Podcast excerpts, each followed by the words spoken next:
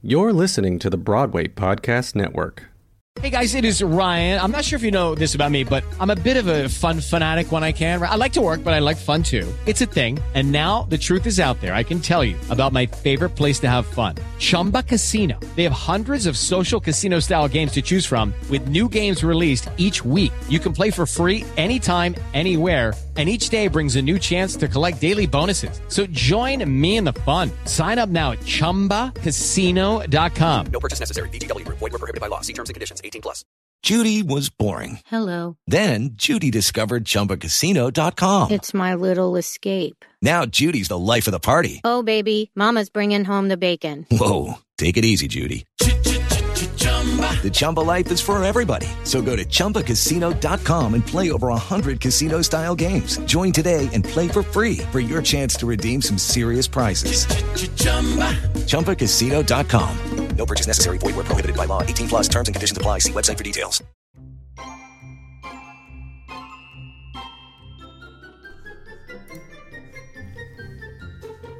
Hello, and welcome to another fabulous episode of Dear Multi Hyphenate. I am your host, Michael Kushner, and I'm so excited that you're joining me for my 83rd episode. It's so crazy that, you know, I've done 83 of these episodes, and to think of the the way people have expressed themselves is really cool, especially because this episode is being released on, you know, three years since the shutdown, you know, which is really wild. Um, I started recording it in December of 2019, only just a few months right before shutdown. And, you know, I thought it was going to be a very, you know, specific thing, but wow, did it go on a journey, you know? because we were all figuring out this together and it was really cool to use this as a tool to help navigate and and communicate with people as we were you know navigating what the industry was looking like changing every day and it's still changing every day. You know there's oh my god i was just thinking about you know how certain things in the industry look completely different or you know the amount of the amount uh, of Zoom, you know, ske- schedulings or how Zoom is so prevalent in our life, and you know, Broadway is still masked and um, still testing. I'm only just now starting to get back of Broadway show backstage of Broadway shows. You know, I was just backstage of Wicked as Talia Suskauer wrapped her run as Elphaba and no one's been backstage of Wicked. Like they literally were like, no one has been backstage, so no family, no friends, no no anything, and so that was really awesome. And I was backstage of Leopoldstadt, photographing Casey Levy and Faye Castelow, and that was incredible. What a beautiful experience. So you know, if you want to see those photos. Um, but from backstage, head to my Instagram at the Michael Kushner. And speaking of Instagram, please follow, subscribe, you know, do all that good stuff. Uh, you can follow me on Instagram at my, you know, my personal account, the Michael Kushner, or you can go to Dear Multi Hyphenate. Um, also, you know, head to Apple Podcast, drop a review. It really helps. You know, rate, subscribe. It takes a few seconds, so please. This is all free. You know, there's no subscription, there's no paid subscription, there's no extra, you know, Patreon content, nothing like that. So, you know, please just do that. That really, really helps. Um, yeah, that's that's all I got to say. But what I have a question to ask you. It's it. You know, I was thinking about this. It's I changed my studio space. Um, you know, we, my fiance and I switched the the rooms, and now I have a big studio space that is allowing like all this really good feng shui to come in, and there's beautiful light and it's helping me, you know, keep it fresh. So, what do you do to keep it fresh? What little or big things can you do to make sure that, you know, keeping it fresh is a part of your experience because, you know, you don't want your art to get stale. You don't want your life to get stale. So, I, I switched rooms. That was nice.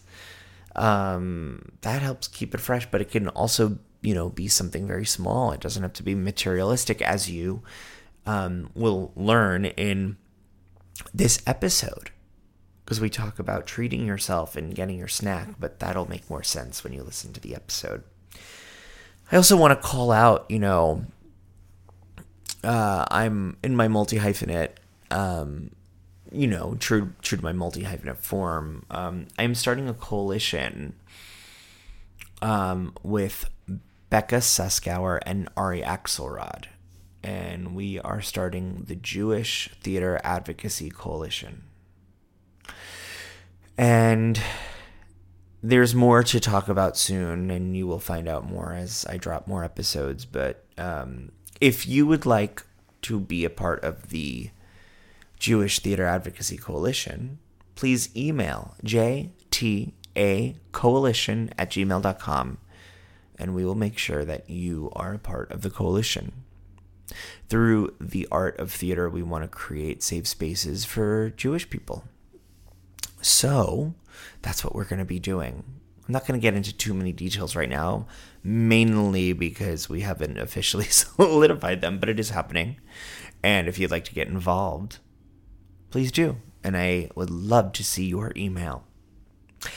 And again, as a reminder, um, my book, How to Be a Multi Hyphenate in the Theater Business, is out now. It's so exciting. I was number one on Amazon new releases in theater for like a week straight, which was really cool. And uh, yeah, it's just been really awesome. Had a fabulous signing at the Drama Bookshop. You could see it on sale at the Drama Bookshop. Um, I've been getting a lot of texts and emails and posts and stuff on social media of people buying it, which is really, really cool.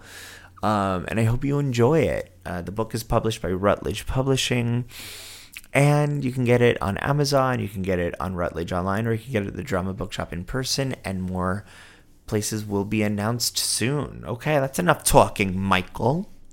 Let's get into episode 83 Cheap Happiness or Lofty Suffering, featuring Michael Minarik.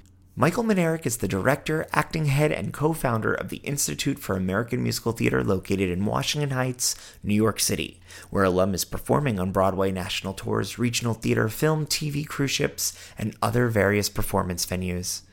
Michael has been a performer on Broadway in Les Mis, Rock of Ages, and Matilda. He was also in the Broadway First National Tours of Urinetown and Little Women, as well as numerous regional theater productions including Jekyll and Hyde, The Happy Time, The Rink, Phantom, Beauty and the Beast, Titanic, Wedding Singer, and many more. He is also a 12 time singer for the New York Yankees, singing God Bless America as well as the national anthem. Michael is also an accomplished theatrical producer with a Tony nomination for producing Rock of Ages on Broadway, the national tour, and the Toronto production. Michael is also the lead producer on the award winning musical Fat Camp, as well as producing the off Broadway show The Scene, starring Tony Shalhoub and Patricia Heaton at Second Stage. Michael is also a successful real estate agent in Manhattan for over 20 years. Michael was a business major at James Madison University. I hope you enjoy this high octane, highly insightful, fabulous episode featuring Michael Minarik. Hi, Michael Hi. How are you? I'm living the dream. How you doing? I'm uh, you know, I I I knock on wood, li- I'm doing the same thing. I just I just um came from a great trip in Sarasota where I photographed the um the FSU um Asolo rep grad students their new headshots and Amazing. I'm getting my books in the mail today. So I'm like eagerly anticipating like holding it in my hand, which I'm really excited about. Congratulations. That's awesome. Thanks. I have no I mean, my fiance keeps like telling me just being like calm down, it's okay. And I I don't really normally get nervous about artistic things. Like I get nervous if I'm performing, I get the jitters, but like I'm having like not nightmares, but you know, I woke up at 3 a.m. was like, oh my god, did I spell the title right? Like, like you know what I mean? right, Like, is it right. like is you know? So yeah, because that's you know, fun though, right? Being nervous is fun. It means you're like doing something exciting and out of your comfort zone. You're growing and evolving and challenging yourself. It's fun to have those little emotions, I think. I think it's also really interesting to put something out there that's like so definitive in this Oh, yeah. um, in this moment in time of our industry and how it is changing and I, how I feel like um there's so many conversations about um uh accessibility and inclusion and equity and diversity and um uh you know visibility. And it's you know we are moving we are having very eloquent fast moving conversations. So a book doesn't change until you Mm, do the second edition it's a great point. Yeah, it's it's static, it's concrete, right? It's cemented in time. That's really interesting. I think, and I try to make it really apparent that it's like for every for every um way of the multi hyphenate for new listeners, a multi hyphenate is an artist who has multiple proficiencies which cross pollinate to help flourish professional capabilities. So, for instance, I'm an actor, photographer, producer, writer, podcaster, educator, and how do I create a lucrative career for myself without the need of a for now or survival job?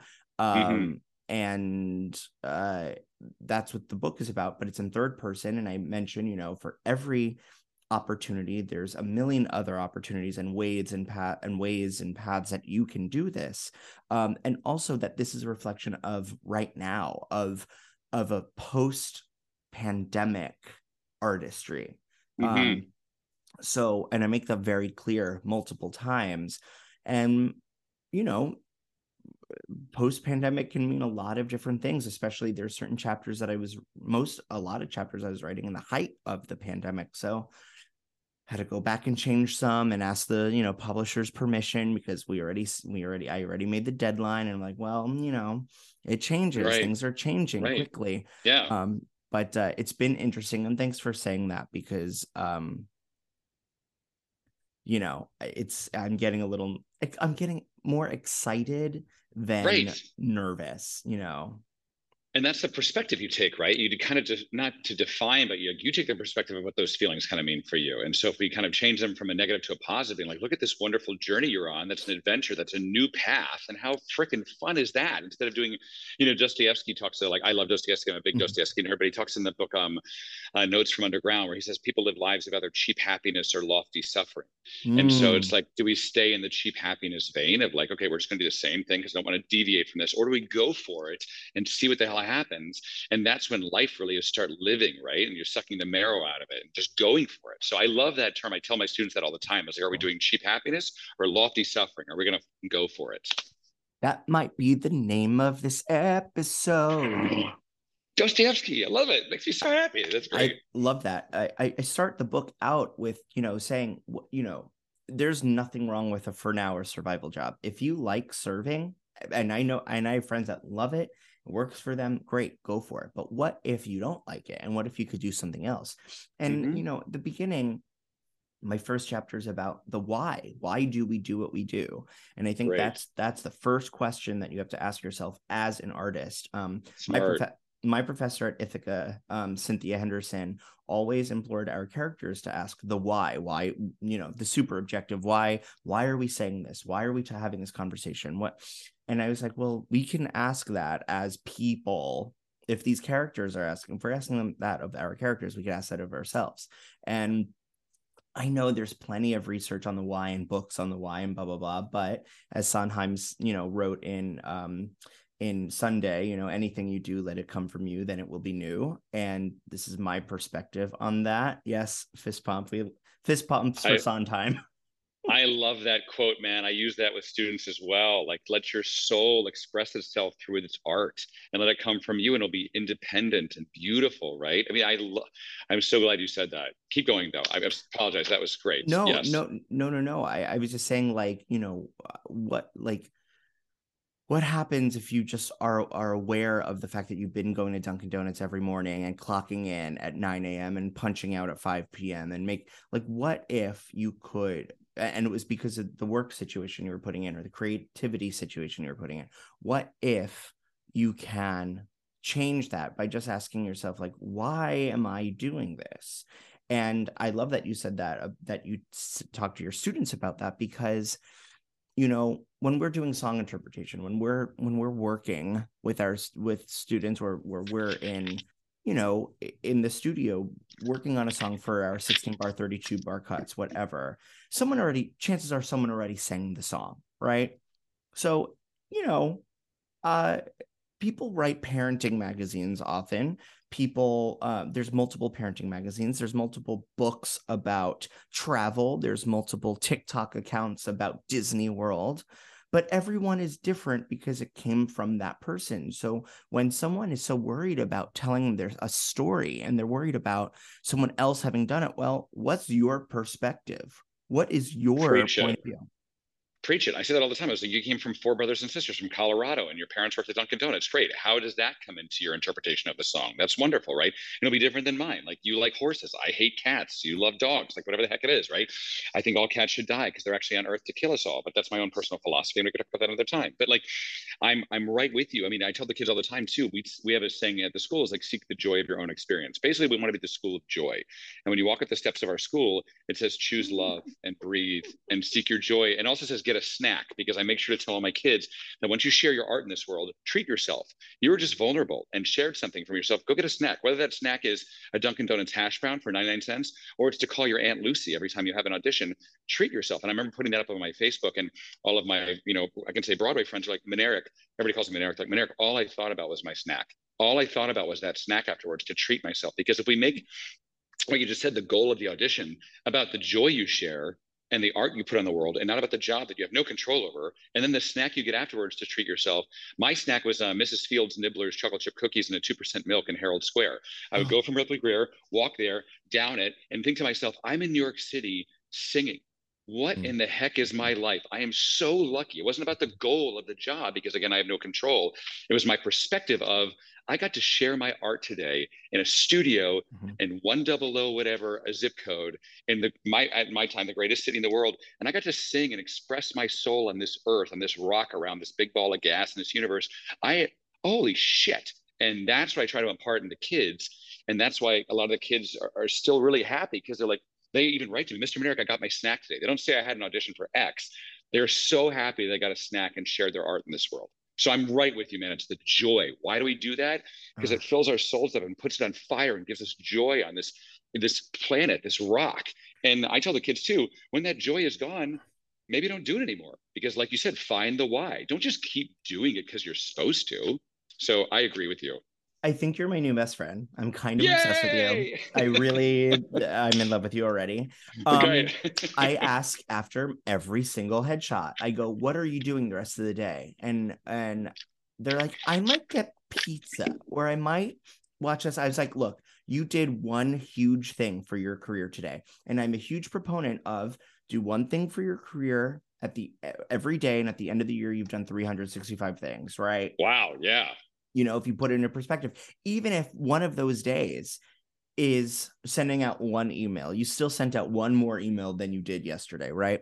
Yes. um but i'm in love with the whole idea of of you know go get your snack. I think that is in in this industry is really really difficult. And you know a huge perspective change is that you know they're not necessarily they're not rejecting you. They're not rejecting your soul Right? Right? Yes, say it. Yes. Just because you're not right doesn't mean you're not good. Uh, Gail Right. Seay, who was a casting director for a while, who's now the artistic director of Stage of St. Louis, she told her kids all the time that. She goes, not good. I mean, not right doesn't mean not good. But the main thing, again, is you're not going to get your joy. There's no clapping in any of my classes because I also don't want them to do anything for external adoration. I want mm-hmm. them to come from the joy themselves. And also, I think clapping sometimes defines them. Somebody gets up and does a monologue, and maybe the people cheer more for one person and less for another person. And that person then starts to define that thing over and over again. So we, I eliminate clapping in my class. They do it for their internal joy.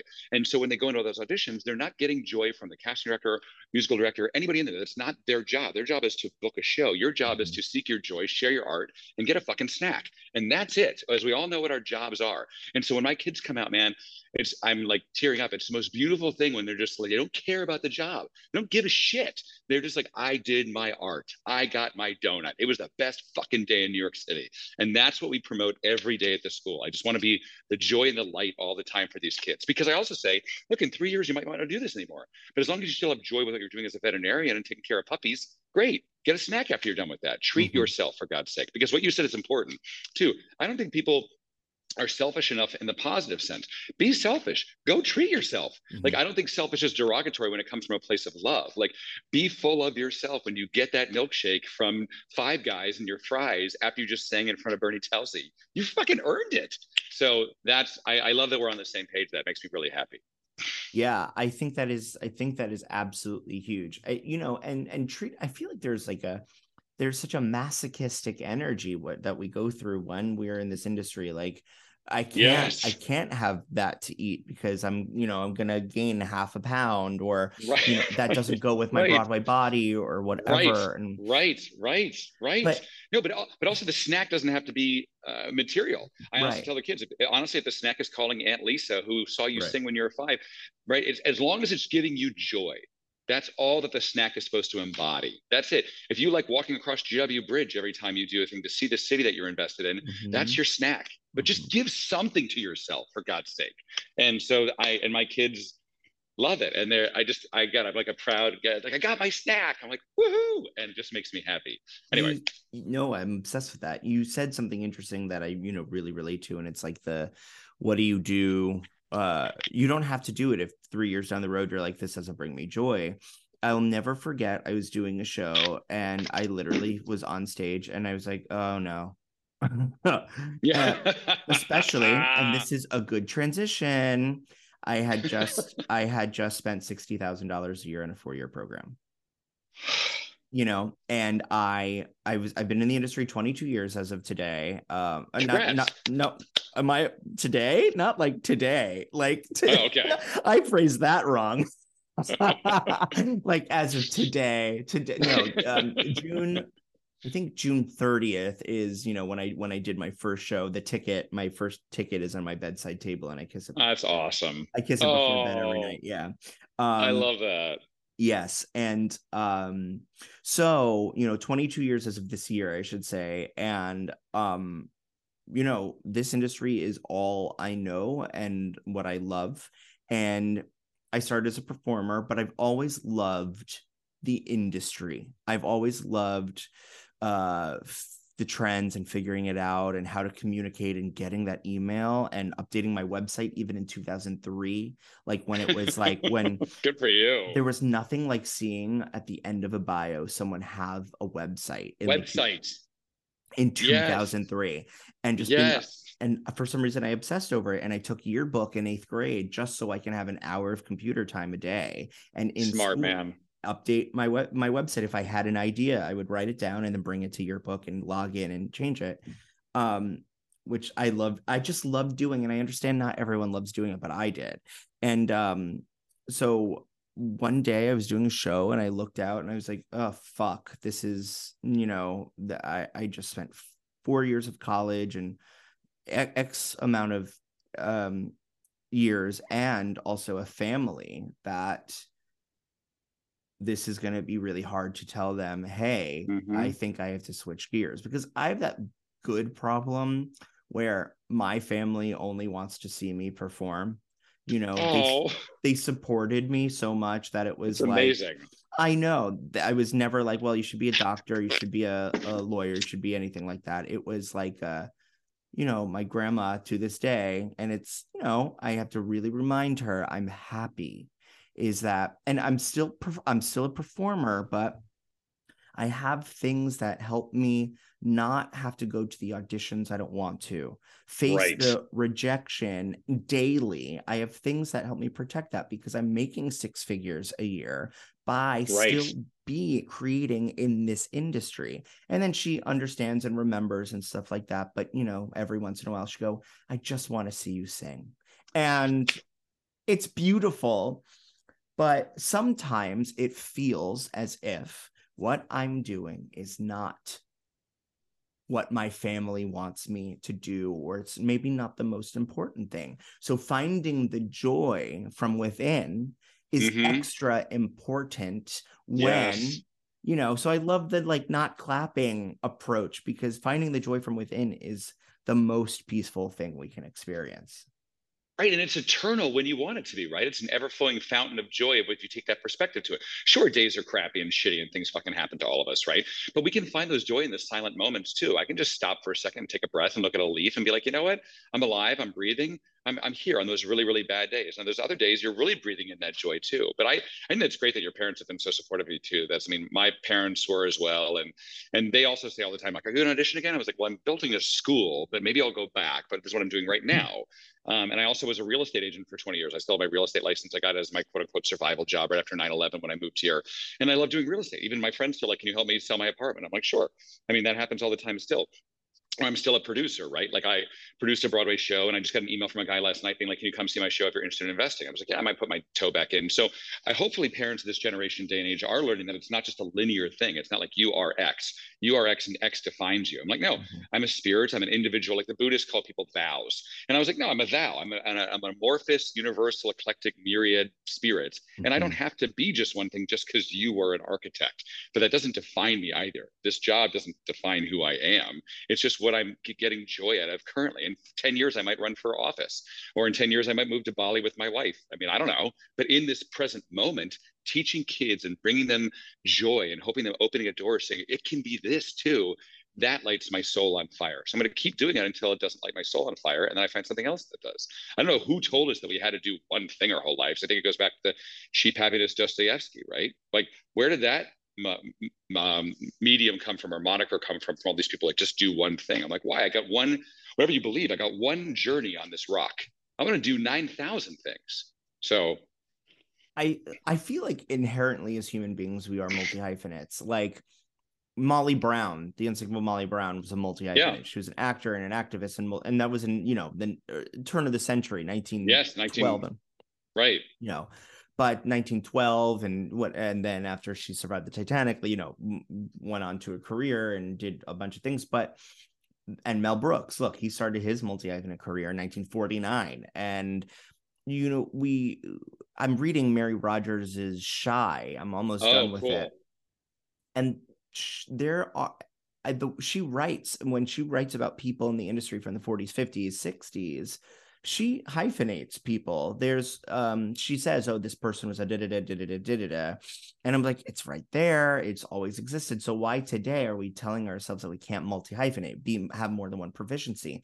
And I think around the 70s, 80s, like the rise of like um Meisner, um, Uta Hagen, people, people, uh, people that were teaching.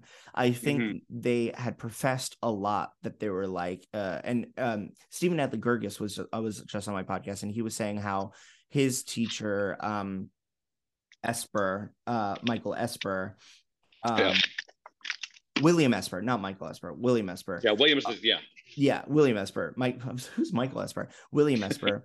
um, was like if basically just like why are you worried about everything else? Like you need to do this. You need to figure this out. If you want to be an actor you have to do this. So i think around that time it was instilled that artists actors specifically could not do more than one thing if they wanted to be a serious actor. But there are so many serious actors that i see that i'm like you are an actor producer writer, director, and their moments on stage, on film, in TV are not compromised because of the other things that they do. They are brilliant, brilliant workers. So it's interesting that's a great way to put it. You saying not compromised is great. I love it. I remember being in an audition class with somebody who said I was coming from my real estate job and I was late a little bit, and the person said to me, like you can't do both. Like the city is too difficult for you to do both.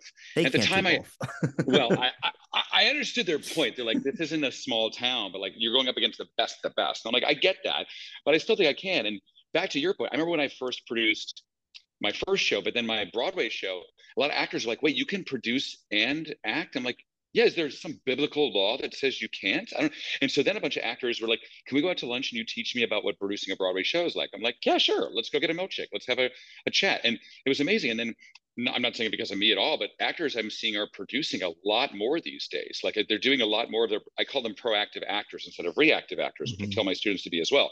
Don't go in there all the time asking for a job. Go out there and build some shit right? Right. Like you all are intelligent human beings. Like don't have this moniker of like the starving artist or the poor actor or whatever the heck it is, or like whatever this moniker used to be, like actors are, you know, not intelligent. You guys are stupidly smart. You're philosophers. You're, you know, I'm I'm storytellers, but you also can do a thousand different things, like you said. So it's great when I see actors go out and produce their own cabarets, their own shows while they're in a Broadway show. Mm-hmm. I'm like, let's go, let's take over this industry, let's do this shit. So I'm I'm right with you, man. If Patty if Patti LuPone can do Les Mouche after a Saturday doing a yes. doing Evita, yes. I think we can do that as well.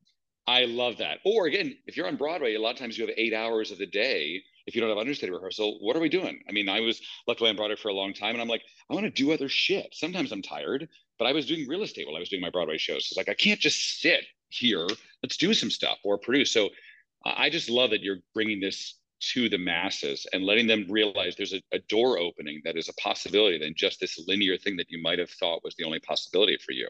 So good on you, man. It's it's fucking great. I hope more actors become universal hyphenates. Uh, also, I was going to say, I think we're also like you said, inherently uh, multi hyphenates because if you're a mom and you have a job and you come home and you have a kid, already you're a multi hyphenate because you're a mom and you have a job, right? Or I watch movies and I read books. Does that make me a multi hyphenate because I have two different ways I'm exploring art? So I think, like you said, it is inherent. It's just us opening the door, realizing that we are from a very young age. So you're dead on, man. It's great it's just what I know. It's just what I've known. Like, you know, my when my grandma I first of all, I have a um, deep connection with the Titanic. I was on the I was on the ship in a past life and I discovered it when I saw the movie. It came out when I was 7 in the theater.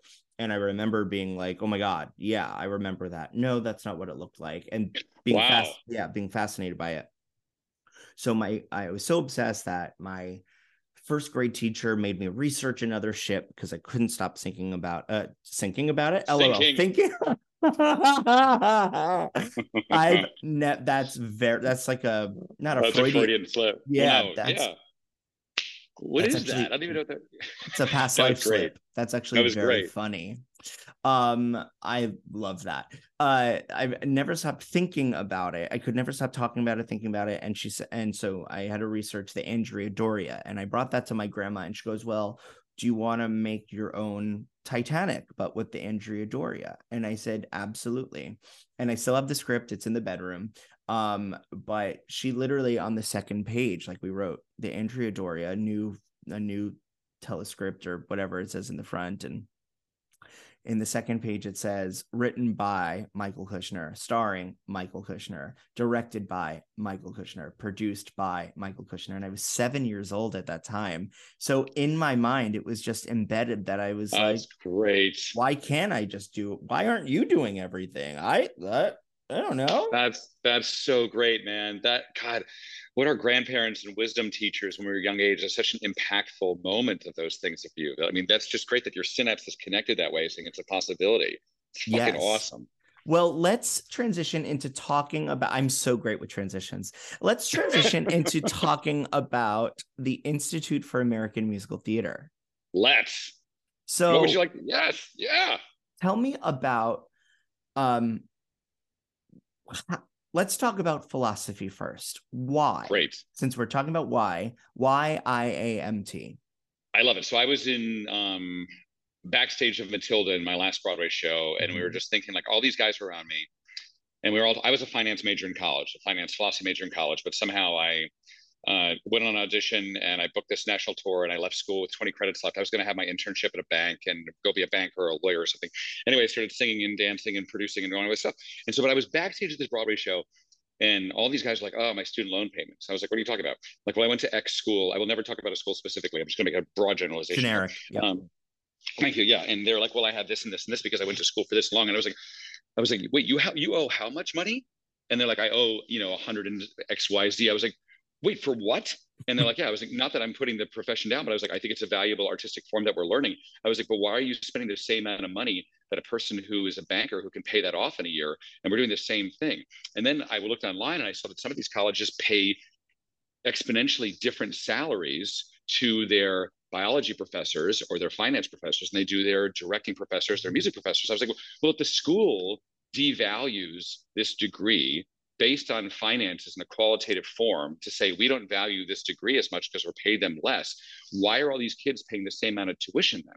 And I was like, why isn't there some sort of progressive tuition where if I'm a social worker and I'm going to only net about $50,000 a year, why am I still paying the same as a uh, pre-med major or an engineering or an architect or a finance major? I was like, this doesn't make any sense. And they're inherently telling you that your degree isn't worth as much, but you're still paying the same amount of money. And I was like, wow. there's something wrong here. There's something unethical about this. And I got really pissed off.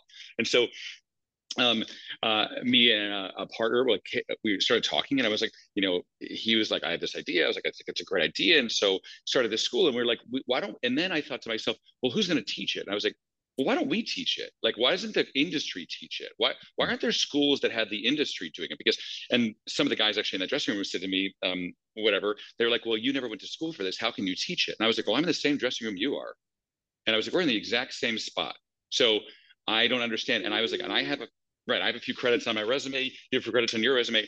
Just because I didn't go to school for it, we're sitting in the same dressing room. I'm singing the same songs you are. So I was like, you know what?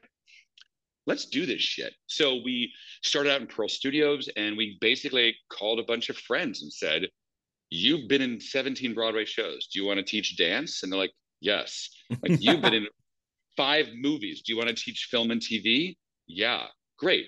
Do you have your BFA? I don't give a shit. Do you have your master's? I don't give a shit because you've done it. So let's learn on the fly how to teach and what a curriculum could be from what you liked at your school, but you didn't. And then we'll also make it like an eighth of the cost of what other schools are, because kids should not be in financial debt and have it be an impediment to be an artist. Like the reason why Monet was a badass is because he was homeless, smoking cigarettes in Montmartre, making fucking paintings. It wasn't because he had bills from student loans from the French school of Impressionism, because it didn't fucking exist, because he made it up, right? Him and Manet and Degas and Renoir, they're like, let's get fucking and make some shit, right? So they did that shit. And so I was like, I'm tired of this being a impediment for artists. So let's let's do this shit.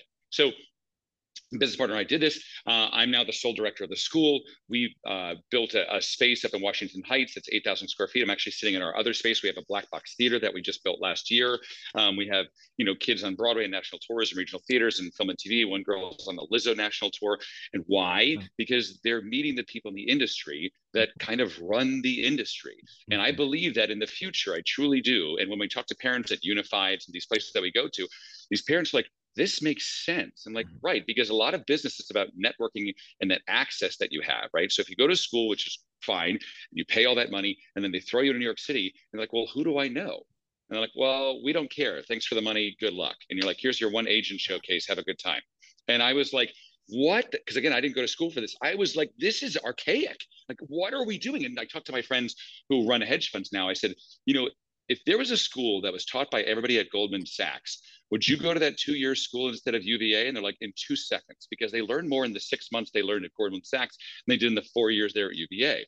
And I said, well, then we're doing this shit. And so built a school, you know, I call and then me as a producer, I'm like, I'm only going to do new works at the school. And the reason why is because when I used to produce shows, just doing a reading, man, would cost $30,000. And my investors were like, I'm not going to give you 30 grand because that doesn't move my financial needle. Like I'll give you a 100 or 200K because that will move my needle in a Broadway show. So mm-hmm. all these people that want to do new art have to pony up 15 grand 12 grand 17 grand to do the you know um, the the michael podcast musical right but you can't get real investors to do that so i was like you know what if we had a school that every semester had two new works with composers and choreographers and directors. And these kids get to learn how to create roles and they get to meet composers and they get to have new works on their resume. And i can give a space to new and budding people creatives where they don't have to raise $30000 for their musical about google pixel earpods. Whatever the crazy shit they want to do so we give them a space. I have a theater. I have the kids. I have the musical director. I have all the pianos. You don't have to pay for a thing really. I mean, except if you want to bring a director in, and I give it to you. And then when you're done, you're like, you bring producers and investors. So my kids get to do new works. They get to work on new material instead of doing Hello Dolly 19 times at school, which you're going to do at, you know, Beef and Boards Dinner Theater anyway. Why don't you do some new shit? And so that's what we built. So the why is let's have a what we call in business a, an economic substitute. Mm-hmm. If you have very few economic substitutes like Pepsi and Coke, you know about a choice. For a long time, it was just a BFA. And even when we were at mm-hmm. Unified, some dad was like, "I really want my kid to get BFA, and I love this. You're gonna love this." I was like, "Why?" And the dad said, uh, "What do you mean?" I was like, "Why?" And he said, shit, I don't know. He's like, that's what they're just telling me I'm supposed to do. I'm like, well, why? And that's why I love you. And the dad was like, wait, let me get my son. And they brought their son in, and we showed the son our schedule of we train nine to five every day with no gen ed classes. We just go to town on this thing. And the kid was like, wait, I saw the schedule of the school I'm applying to. There's like one acting class a week or two acting classes a week, and there's one dance class a week. I'm like, right. And the dad was like, wait, what the fuck? And so it was just and again, not that our school is perfect for everybody, but now there's an economic substitute. Now there's at least, and the great thing, Michael, is that I love too, is that if you don't want to go to our school and get a BFA, that's great. Now you know even more that you want that. Instead of it just being the only choice, right. now you're like, at least there's something different to say, oh, I hate IMT. I don't want to. Good. That's great. Go get your BFA from Michigan, from Ithaca, from amazing schools as well. Please go do that. But you might also think, wait a second, maybe I don't like that as much. And now there's a choice. And I think in a democratic republic, choice is the most important thing. Like we talk about being multi hyphenate, you have a choice to do 9,000 things. Mm-hmm. I have a choice of what water I buy. And now there's a choice of a different kind of learning environment, I think, to be like, oh, I'm going to go learn from MJ Slinger in musical theater that we have, who's the associate choreographer of Mrs. Doubtfire, who's doing a, a show at the Shenandoah Musical Theater for Summer Festival, and who's going to be auditioning the kids that he teaches every day at my school that's networking. That's access right? Like you know one of the people that taught dance at our school you know knew the creatives of music man and they were like we should call because there's a kid at that school that's really really good. And like you should see this kid and our kid booked music man. Not just mm. because of that but it's because oh we know these people right? Mm-hmm. like if you go in there and they see on your resume oh you know jerry mitchell oh shit i worked with him how is jerry and that when they get to the end of it is going to say who do we want to work with this kid that we don't know anything about who might be a sociopath, or this person here who knows Jerry Mitchell. I can call Jerry and say, Do you like Michael? You're like, Oh, Michael's the shit. I'm definitely gonna. So that's what we built. And and it's a two-year program with a three-year a third year optional that we invest a little bit more on directing and acting. Mm-hmm. Our the directing head is the associate director of Kimberly Akimbo on mm-hmm. Broadway. He's the head of our directing program. My friend Matt DiCarlo, who's the associate director of Moulin Rouge, comes, is going to come in and do a master class, right? I was in Rock of Age with Jeremy Jordan. He comes in and does a master class, right? Mm-hmm. I have the other thing we like to do is we don't do a one agent showcase, which you might like, because I, if you have IBS that day or shitting your pants, your hmm. fucking dog died or something like that, you have one shot after four years to get in front of these agents. We do something called Agent April. And so what I do is I bring 17 to 20 agents in and you audition every day for a different agent every single day. So what you learn from that, Michael, A is how to audition because by audition number seven, you're like, I'm tired. Maybe this outfit's not working, blah, blah, blah. It's like a master's class in audition. And you could have three shitty days, but nine great days. And now you're like, oh, I made some good um, networking there, but those three days weren't great. And by the end of it, we had 17 kids signed by eight, by agents last spring. Like 17. Like that's huge. And the spread and eagle. Like, spread, spread eagle. I love that. Number um, 17, the spread 17, eagle. The spread eagle. Um, Chicago. God, I love it. anyway, that was great. But that's what we want to build. We want to build not a better mousetrap, but a different mousetrap. At least, mm. as long as mm. there's choice, right? Mm. I'm not saying mine is better or worse than anybody else's because that's subjective mm. bullshit, right? Thank you for the head pop. Um, but also, at least there's choice. And that's all I want that you need to make a choice, not you have to do a BA or a BFA. How about a certificate program where your teacher is the associate choreographer of Mrs. Doubtfire, who's going out on the tour and blah, blah, blah, who knows 9,000 people because we're old and decrepit and we've been in this business for 20 years. Let us help you with your connections and networking for God's sake, because I think that's a massive bonus along with your education and training. You know, I don't think Merman went to a four year program and got a BFA. Thank you. With the Lucky Land slots, you can get lucky just about anywhere. This is your captain speaking. Uh, we've got clear runway and the weather's fine, but we're just going to circle up here a while and uh, get lucky. No, no, nothing like that. It's just these cash prizes add up quick. So I suggest you sit back, keep your tray table upright, and start getting lucky. Play for free at LuckyLandSlots.com. Are you feeling lucky? No purchase necessary. Void where prohibited by law. 18 plus terms and conditions apply. See website for details. With Lucky Land slots, you can get lucky just about anywhere. Dearly beloved, we are gathered here today to. Has anyone seen the bride and groom? Sorry, sorry, we're here. We were getting lucky in the limo and we lost track of time. No, Lucky Land Casino, with cash prizes that add up quicker than a guest registry. In that case, I pronounce you lucky. Play for free at LuckyLandSlots.com. Daily bonuses are waiting. No purchase necessary. Void were prohibited by law. 18 plus. Terms and conditions apply. See website for details. You know, I just think people were like, I'm here to sing, I'm here to act, I'm here to dance, I'm here to perform, I'm going to train, and then I'm going to show up in audition rooms. I mean, Say it. uh, so you know in your in your in our um agreement to stay uh um generic uh, you know i'm i'm i'm, Nice. I'm Generic. generic yes generic Generic, generic generic. Nice job. Yes. um i you know i'm in my my headshot studio right now and um Yeah. i have a 12 and a 3 p.m and i'm ac- and i'm and i'm anxiously awaiting them because i love i love what i what i do and i'm very lucky um Great. but uh you know it doesn't matter what college they're from sometimes my clients will be from some of the top schools of musical theater and have nowhere no no uh, have no idea where to start not a single Thank you. not a single place to start i'm like you just spent so much money and you weren't told a single thing like a sing you, you don't know about your union you don't know about Michael.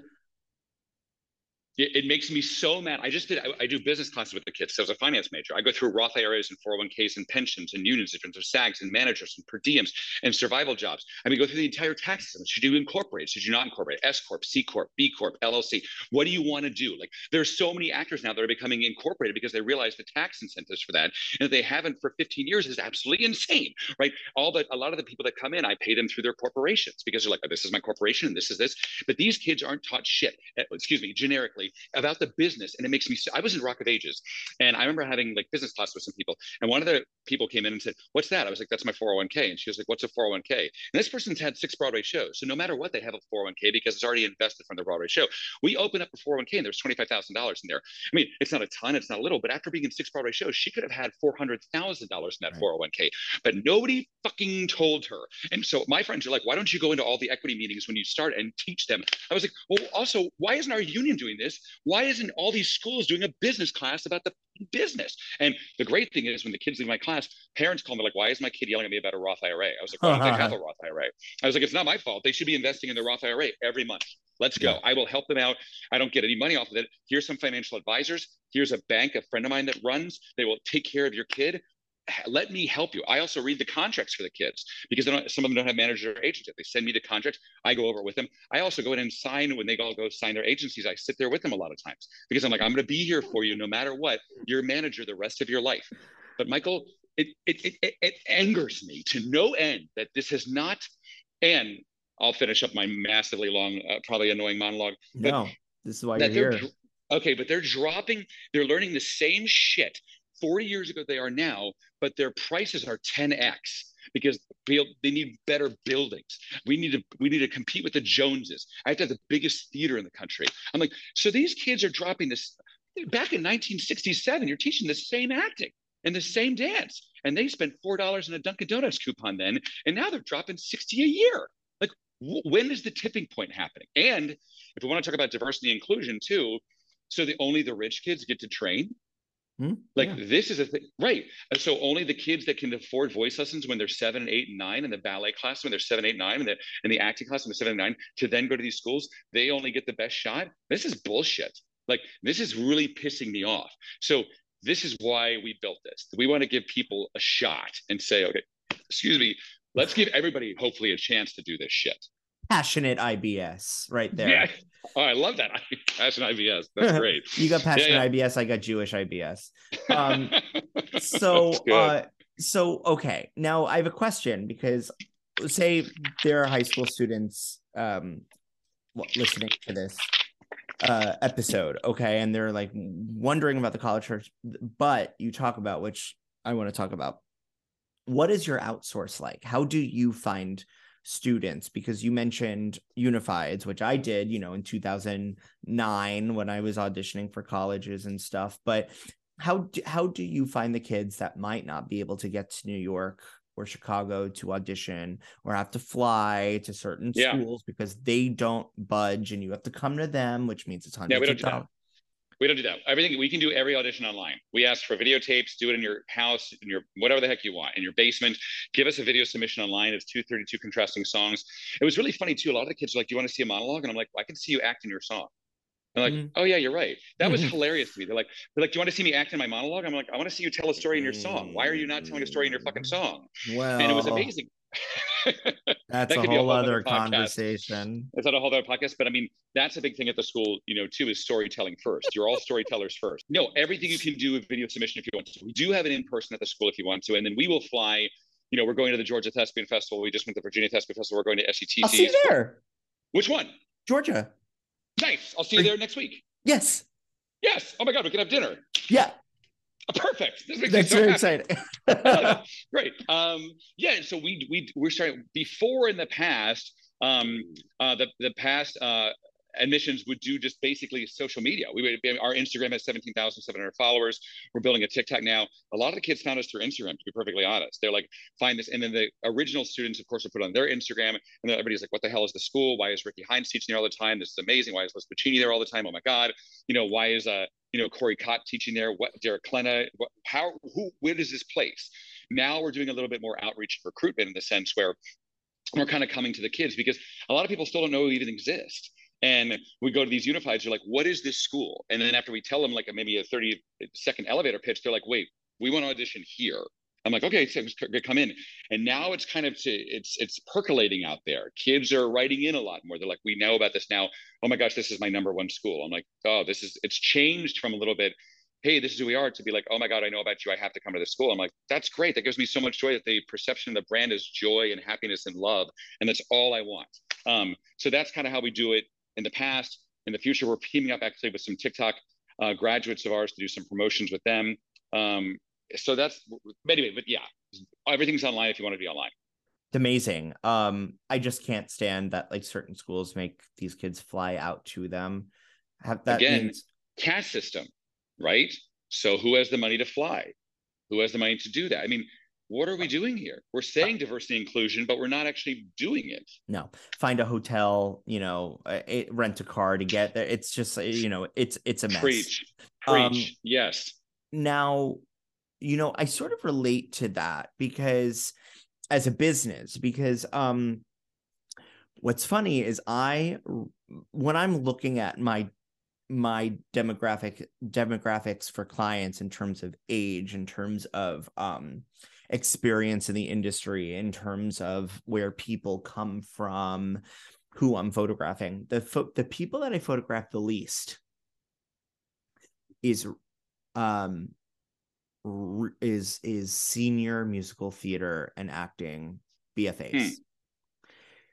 And I'll tell you why because and this is not knocking any other photographer because we all have different styles. I don't photograph in a way that makes you look like you're a three-time Oscar nominee by the time you're 18. That's amazing.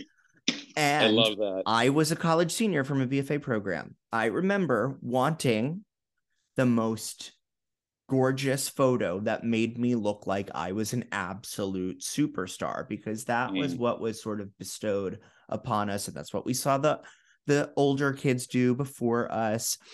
And what is the first thing that happens when you get an agent and you start getting feedback after you graduate? You need new headshots. New And- headshots. and I feel like that is often a way and very easy way for agents and managers to go um to to bestow their control upon their um their client. It doesn't take any energy to just be like, yeah, you need new pictures. You need this, this, this, and this. And it looks like they're really invested and involved um other people i think really do care and they're like no no no, no but whatever but i feel like it's a first like check mark and whatever Mhm. um but that's you know that's just from my own experiences and things like that and what clients bring into me and stuff like that. But what i will say is when those clients get that feedback of i need something that looks more like me that's when mm. they come to me. Beca- Interesting. you know and i feel like iAMT is sort of like that. We cut the fat. Yes. you know? We, Yes. we sort of cut the fat. We're not interested in the bells and whistles. No. We're accessible when it comes to our prices and our outreach.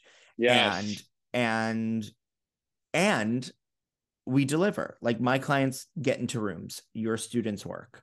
And yes.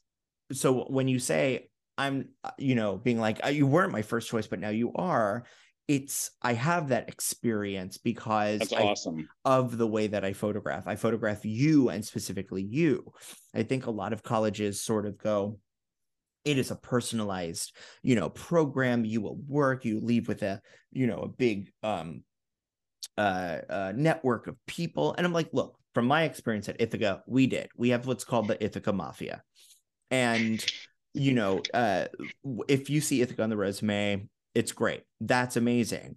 But other schools do not have that. And there are things that Ithaca had that there are things that other schools had that Ithaca did not have from my experience that have changed over the years. And um I loved my experience. I would not trade it for the world. But today,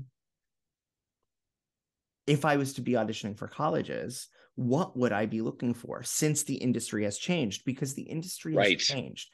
The Right. industry has changed so drastically that IAMT has an extreme place in this industry and what you offer, especially when it comes to accessibility, when it comes to how fast the industry is moving with social media and changing in response to social injustice in terms of racism, Yes. anti-Semitism, things like that. That's when this program comes in handy. And I think everyone needs to get behind that. oh, you're so kind. You just made my thank you so much. Yeah, and also some kids don't want to train for four years. Dancers want to go at 18 or 19. Like, let's go, right? Like, you have a a body that's has you know tendons and ligaments that's not going to last till you're 90 years old. So let's get out Right. there and go. I mean, we actually, Michael, have some kids. You might like this.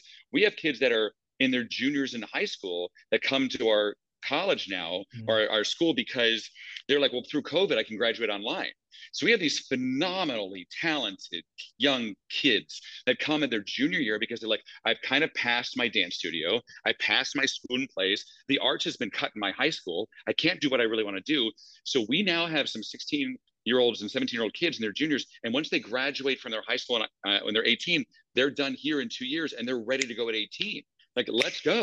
Like so that's actually becoming interesting thing too. I have a lot of parents like my kid's 16 my kid's 15 my kid's 8 i was like oh my gosh. And these parents are like this makes more sense. Why am i gonna my kid's already the best at her dance studio. Like she's not learning anymore from her dance studio. So that's another thing too man. It's a whole different model.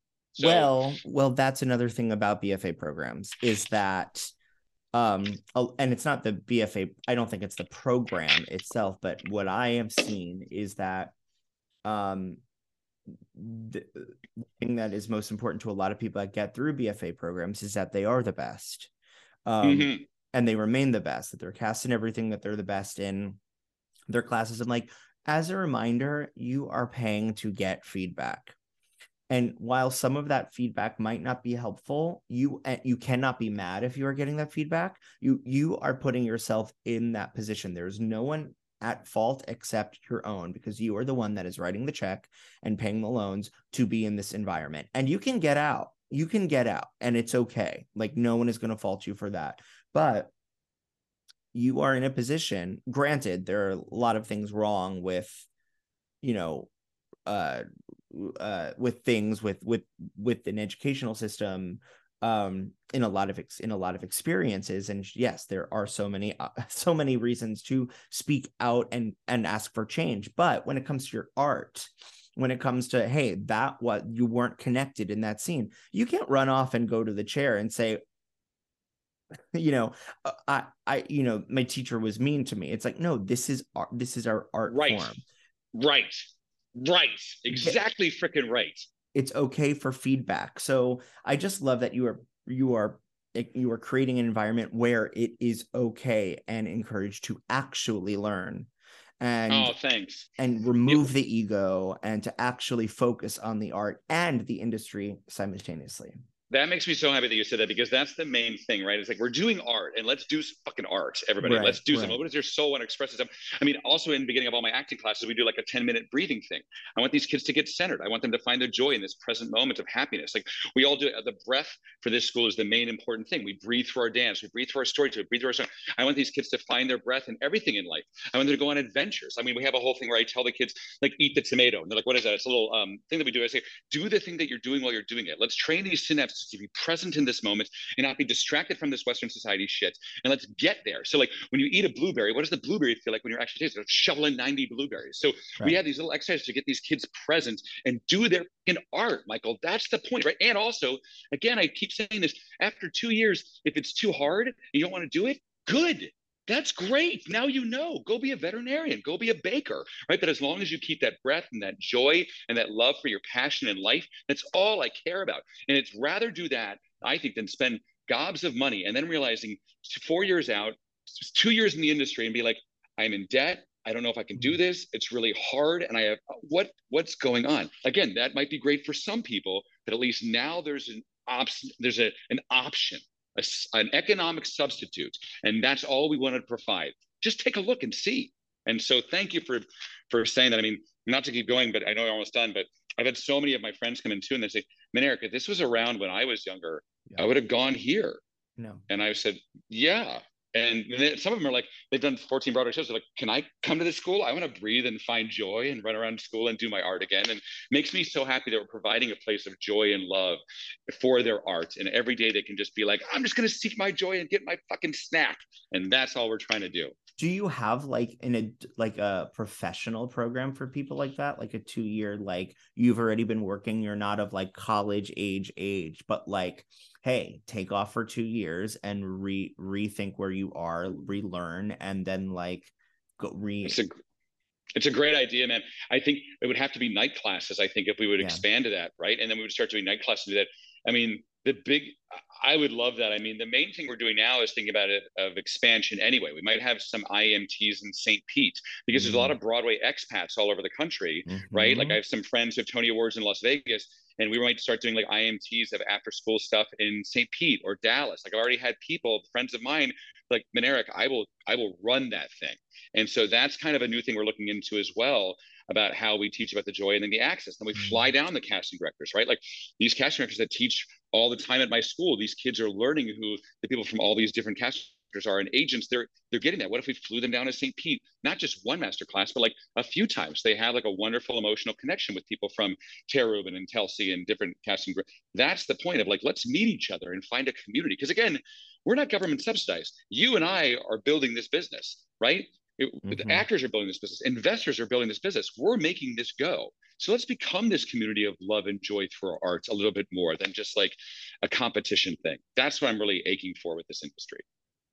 Michael Minarik, you are absolutely incredible and my new best friend. Um oh yay! I'll I see you in Georgia. can't wait to party with you in Georgia. And Rock and roll. Um, it's gonna be so fun. And so Yes. for anyone listening, where do we find you? How do we get in contact with you? Yes, you'll find me at Cracker Barrel. I love Cracker Barrel. Um, I'm I'm kind of kidding, but I'm kind of not. I don't That's know why. Um, anyway, that's my. it is, dude. I get Cracker Barrel gift cards for my kids. It makes me so happy. That's Um, amazing.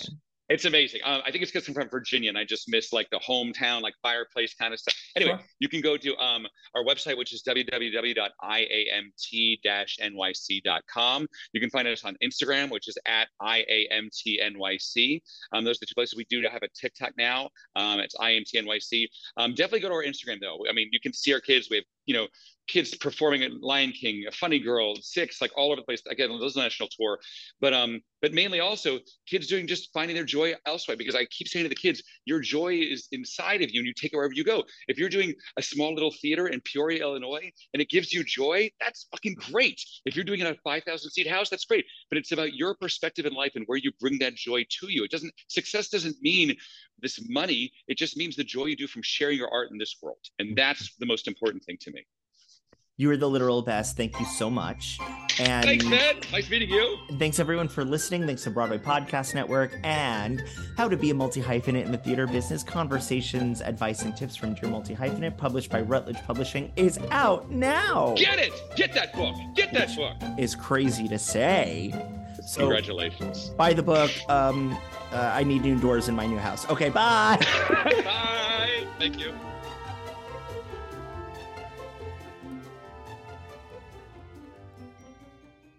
Hi, y'all. This is Kristin Chenoweth. Hi, I'm Gloria Estefan. This is Sara Bareilles. Hi, I'm Patti LuPone. This is Lin-Manuel Miranda. You're listening to the Broadway Podcast Network. Lucky Land Casino asking people what's the weirdest place you've gotten lucky? Lucky? In line at the deli, I guess? Aha, in my dentist's office. More than once, actually. Do I have to say? Yes, you do. In the car before my kids' PTA meeting. Really? Yes. Excuse me, what's the weirdest place you've gotten lucky? I never win and tell. Well, there you have it. You can get lucky anywhere playing at LuckyLandSlots.com. Play for free right now. Are you feeling lucky? No purchase necessary. Void where prohibited by law. 18 plus. Terms and conditions apply. See website for details.